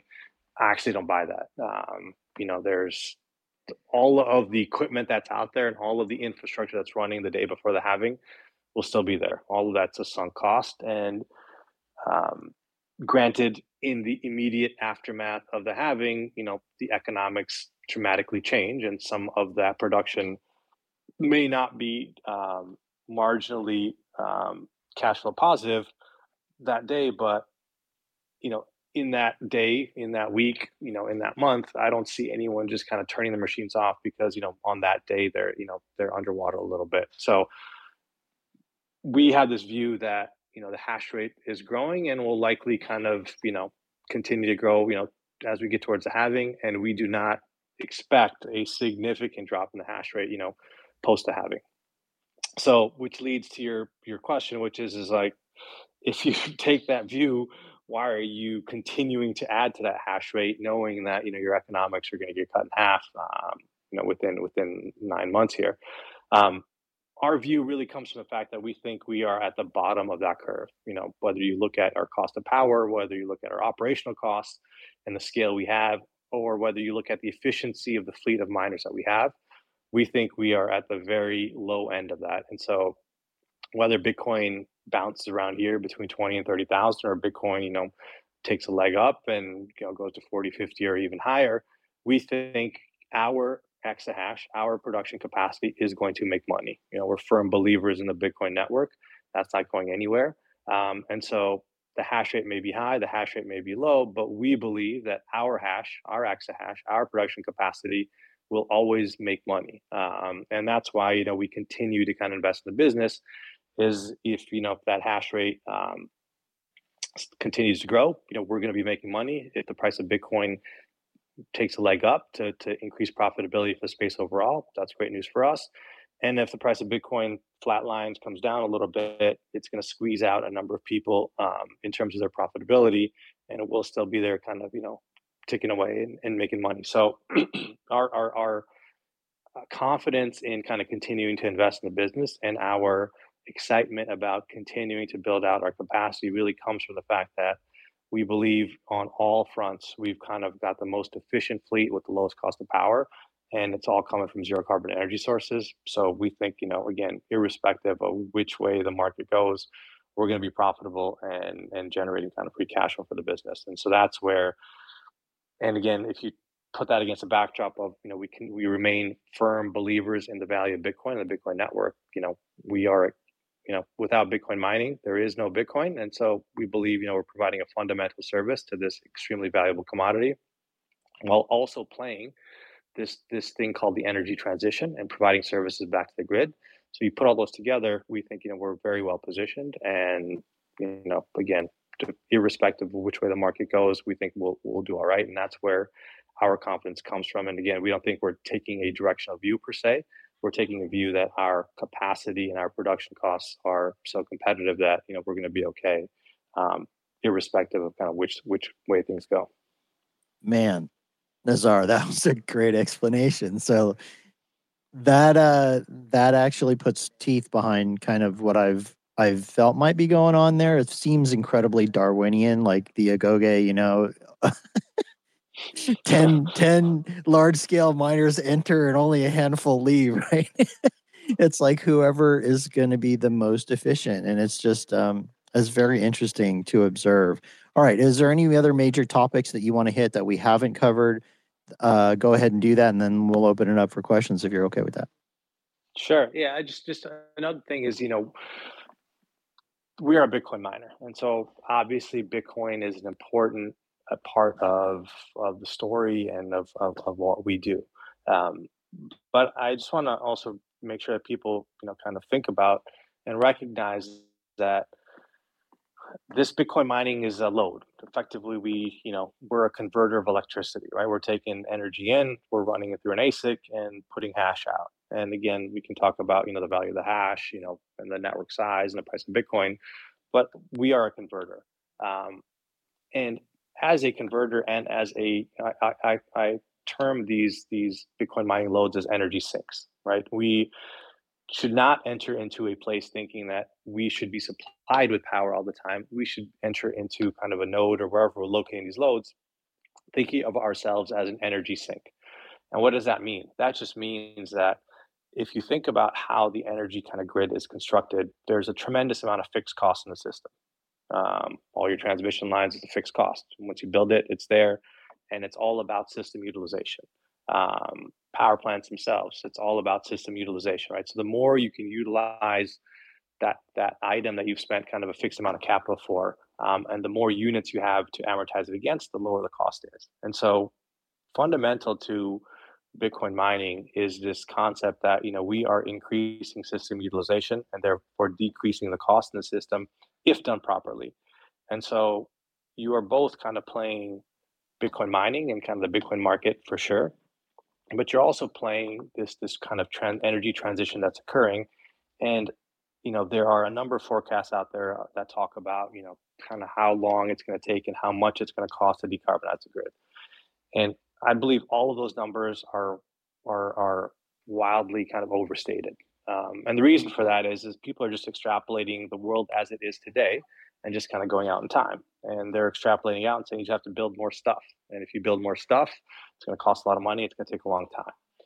What they're not getting is is that as you introduce loads that can be responsive and that can be energy sinks like Bitcoin mining, you can increase system utilization, therefore decrease cost, and therefore also just accelerate the timeline to kind of decarbonize. And so, again, you're both playing Bitcoin mining, you know, and Bitcoin for sure um, when you're when you're thinking about investing in Taro, but you're also taking a very, um, I think, strong view on the timeline and the cost to decarbonize the grid and the role that these loads are going to kind of play within that. And so that's an important factor. And I, you know, I like to say to people, any Bitcoin miner that's not generating, you know, 30% of its revenue from not mining Bitcoin uh, two, three years from today won't survive. And what does that mean? That just means that, you know, you've effectively priced yourself out of the market because your load is not positioned as a sink.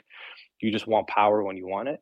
You're not providing any services back to the grid. You're not going to be competitive. And so, you know, we have both this focus, intense focus internally on making sure every miner is running, getting the most out of the miners, making sure the environments that they're operating in are, at, you know, as clean and pristine as possible but also thinking about how our loads integrate back into the grid and making sure that our loads are as responsive as possible and providing as many service as we can back to that grid to also kind of provide a service externally. Um, and again, that translates into just effectively a lower cost of power. So you know, it's a lot of, you know, it's a, it's a lot of words there, but I just, you know, I think I want to make sure that people have an understanding that again, you know, I think there are two kind of fundamental plays here, both Bitcoin, but also just kind of the energy infrastructure and the transition that's occurring. Okay, fantastic. So we have about 15 minutes left in the show. Let's open it up for questions. If you're in the audience and you would like to come up and ask a question, go ahead and request we'll be kind to you. Also, if you want to do it in text, you could do it in our Telegram group. That's t.me forward slash forward slash cafe Bitcoin club. Also, for those of you who listen to this on the podcast later, again, you can catch the links, etc., uh, for the show in t.me forward slash cafe Bitcoin club. Go ahead, Wicked. Cool. Um, yes, I was wondering if you could just maybe talk a little bit about um, what it is that TeraWulf is specifically doing to lower your efficiency of your suite of miners. Um, you said it was 25.5 joules per terahash. Are you guys doing anything uh, kind of in addition to just getting the the the newest miners? Are you like doing anything with your mining network protocol, communications between miners, uh, you know, uh, immersion mining? I don't know, anything like that? Yeah, yeah. So we we we are doing a number of different things, and so um, the your machine has a nameplate um, efficiency, and so you know the the most recent most recent machines we're buying have a nameplate efficiency of 21 and a half joules per per, per terahash. Um, that requires a fixed set of parameters in which you can kind of attain that efficiency. You know, there's a certain temperature, um, um, certain amount of power that's being delivered um, to the to to the miner itself, um, how it you know sits on a rack in kind of a broader operating environment, and so there's a number of parameters again that kind of get you to that. And people talk a lot about kind of you know overclocking and underclocking and other ways to kind of squeeze out you know more hash rate um, with similar or uh, kind of greater kind of power power coming in. And so we do spend a lot of time thinking about um, those things and in particular we spend a lot of time thinking about underclocking and, and, and the reason we think about underclocking right is is that if you know for example our load in upstate new york's uh, we about 115 megawatts or so of total capacity. Um, right now we're in the middle of summer july and august you know are two of the peak months right? So kind of july and august and january and february are the peak demand months in in in upstate new york and so in these peak months typically again we are energy sinks and so we will have signals from the grid that the grid is you know hitting peak demand and therefore our demand should be lowered. And so whether that's one megawatt or 100 megawatts again depends upon the conditions. And so we spend quite a bit of time in making sure that as we're bringing that load down that we maintain that efficiency of the miner right? So as we underclock um, that we can continue to kind of get the efficient nameplate efficiency of the miner if not even better and so there's both kind of off the shelf firmware that you know Bitmain and other OEMs provide, and there's also kind of customized solutions that exist in, in in the space. And so there's a number of providers that are working with companies in helping them kind of achieve that goal. And again, the holy grail there is, is if we can kind of underclock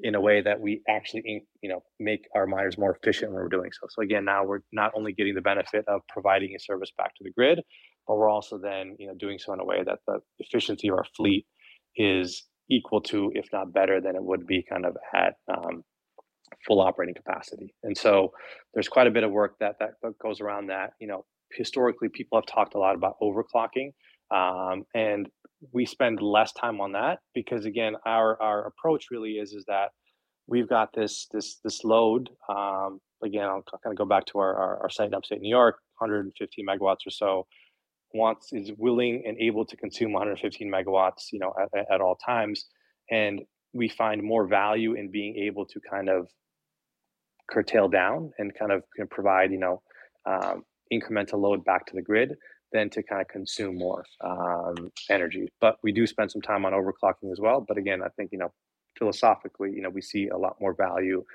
in in underclocking. Um, we haven't spent a ton of time on immersion. Uh,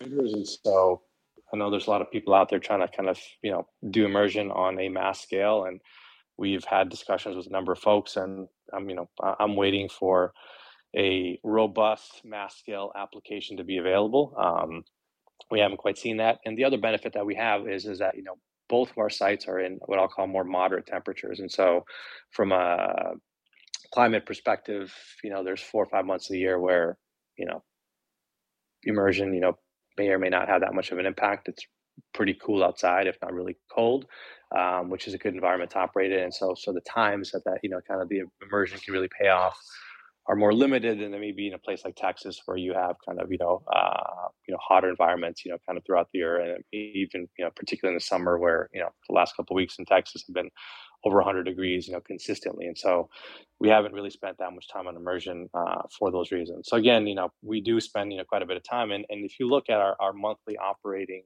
results, you know, play and I, I urge you to kind of pay particular attention to again our ability to you know translate that exahash that we have in, in, into BTC, and all of that really kind of comes around how efficiently are we utilizing the machines that we have, and being able to kind of capture the full benefit of them and, and creating the BTC that, that that comes off of that.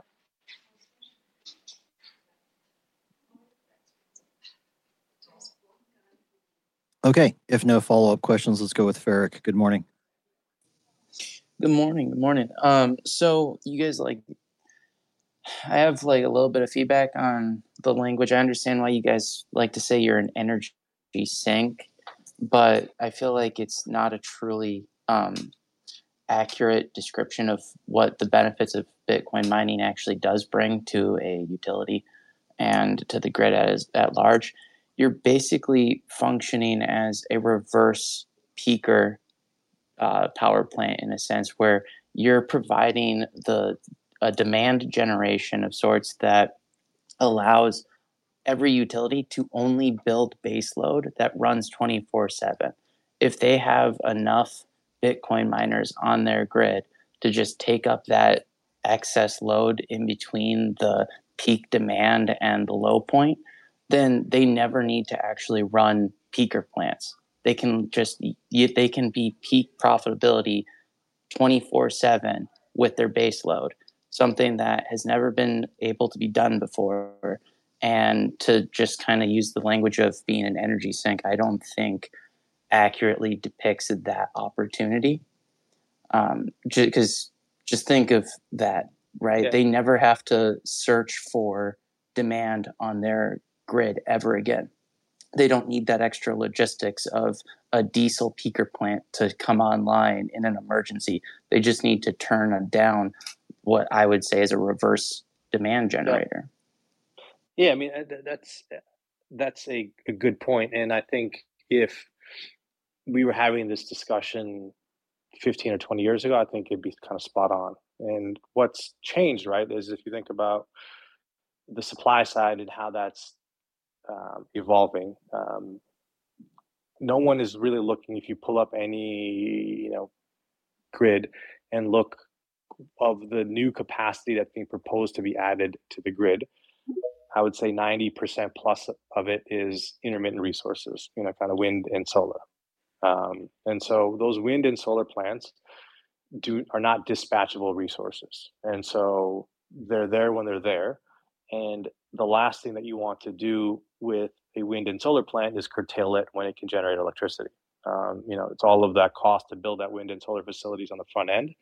It's a sunk cost, and now any kind of kilowatt hour of electricity it can generate, you want to be able to use it, and so you don't want to have to curtail it. Um, and so again, in California, you know, there's this this this this this duck curve idea. I don't know if you you know ran across this concept where when the solar comes on, you know, basically pushes everything, all other forms of generation off, um, and pushes prices down low because you don't want to kind of curtail that solar. You don't want to have to kind of build a battery to kind of capture that energy and then release it at, at some point in time because that's just another layer of cost. And so I generally agree with you that, you know, in a system of dispatchable resources, if you can then have a load that can be responsive and effectively be a plug and just you know be able to run those dispatchable resources on a baseload basis which are the, are the most efficient way they can run um, and kind of lowest cost um, i agree. The, the, the nuance I'd, I'd, I'd, like you to kind of kind of think about is again as the grid evolves and as we have more and more intermittent resources that come online and that just again want to run they're there when they're there and they're not there when they're not there you know then you can have these large swings. Um, and again, just kind of, you know, I'll use the example of California. You have a massive swing in the generation profile that occurs, you know, from 2 p.m. to 6 p.m., right? Because 2 p.m. solar is kind of, you know, hitting its full stride. Um, it's pushing all other forms of generation off, and then it basically falls off a cliff, right? As you kind of get, you know, towards sunset and um, the nighttime, that solar generation falls off of a cliff. And so you have this this significant vol- intraday volatility um, that again these responsive loads and again I use the term energy sinks and maybe there's a better um, kind of term that you, you know you can kind of help, help us with but you know I think of it as an energy sink because again within that volatility again both you know kind of seasonal but especially kind of intraday volatility um, these loads that can be very responsive to those price signals do provide a, a valuable resource. Um, and again, I don't, I don't disagree with your concept, this kind of reverse peaker concept. But again, as just the grid is transitioning and as the form of supply is changing, I think the the way we think about these loads is also um, changing a bit as well.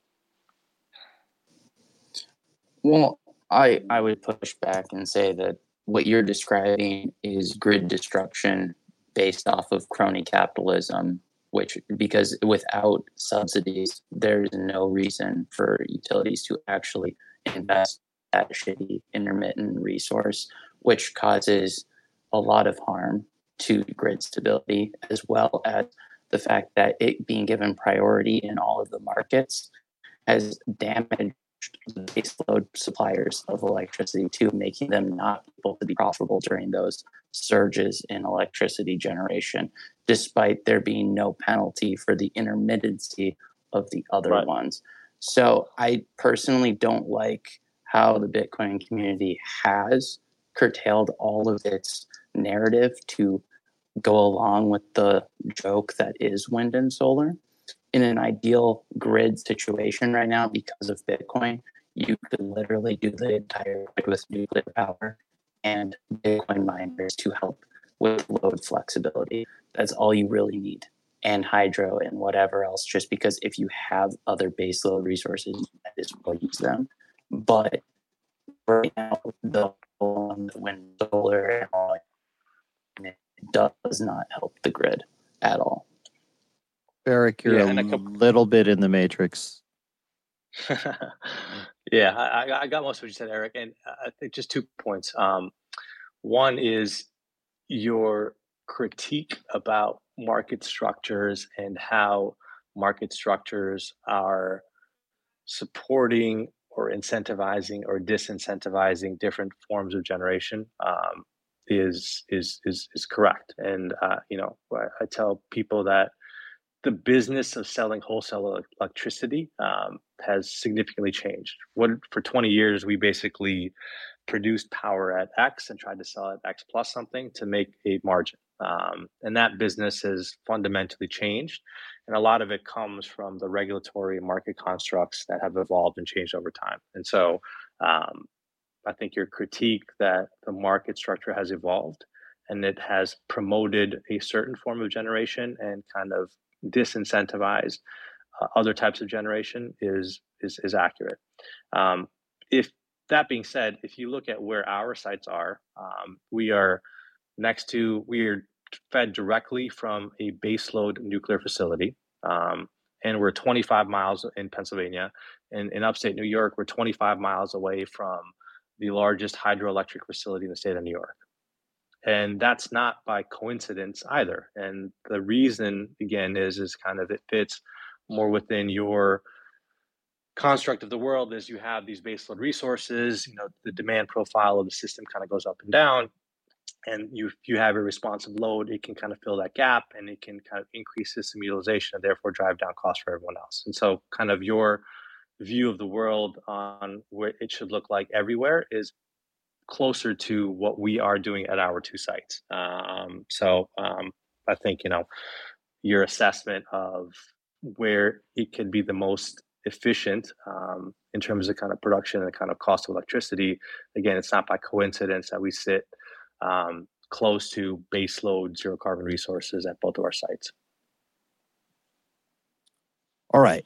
We are pretty much done with the show. We're, we're just about out of time. Nazar, I want to thank you for being here. This has been a great discussion. I've learned a lot, so really appreciate your time. Um, and look forward to having you guys back again in the future for another update. Wanted to give you an opportunity to make some closing comments or plug anything you like uh, before we wrap up here.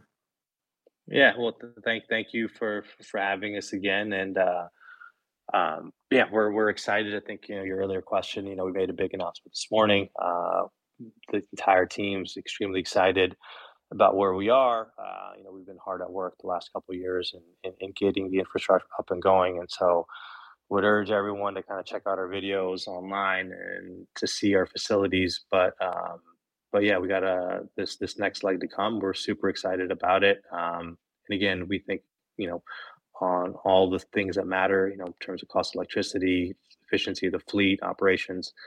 Um, the team is has done a, a tremendous job, and you know every one of those people there um, at those sites is kind of the backbone of this company. And so um, they don't get enough credit, and so I'd like to kind of give a special shout out to them as well. But uh, but yeah, thank you for having having us again, and yeah, we'd love to come back. Um, you know, in in a month or two and, and catch up again. Um, I really enjoyed the discussion as well. Fantastic. Thanks again for being here. All right, that's pretty much it. Tomorrow on Cafe Bitcoin, we've got Goes Dev. I'm going to be do, I'm going to be here for the first hour and then heading out after that will be traveling over the next uh, few days, so I will not be here for the the Thursday show.